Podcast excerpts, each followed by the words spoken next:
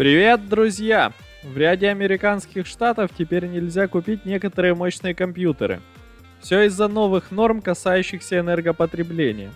1 июля 2021 года в США в ряде штатов вступили в силу новые нормы, касающиеся энергопотребления различных устройств, включая ПК.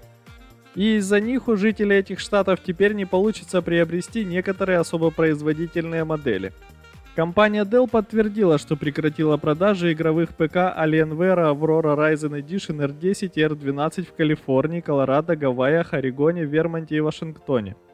Пока нет подтверждения других производителей, но новые нормы явно затронут достаточно большое количество продуктов этого класса. В нормах California Energy Commission Tier 2 перечислены ПК, ноутбуки, рабочие станции и мобильные игровые системы. Суть норм во введении максимального предела использования киловатт-часов в год для устройств разных классов. 1 июля вступили в силу нормы второго уровня, касающиеся вышеперечисленных устройств. Кроме того, уже 9 декабря вступят в силу нормы третьего уровня, которые затронут другие классы устройств, включая мониторы с высокой кадровой частотой. При этом, учитывая мировые тенденции, вполне возможно к указанным выше штатам примкнут и другие – и в этом случае рынок ПК США существенно преобразуется.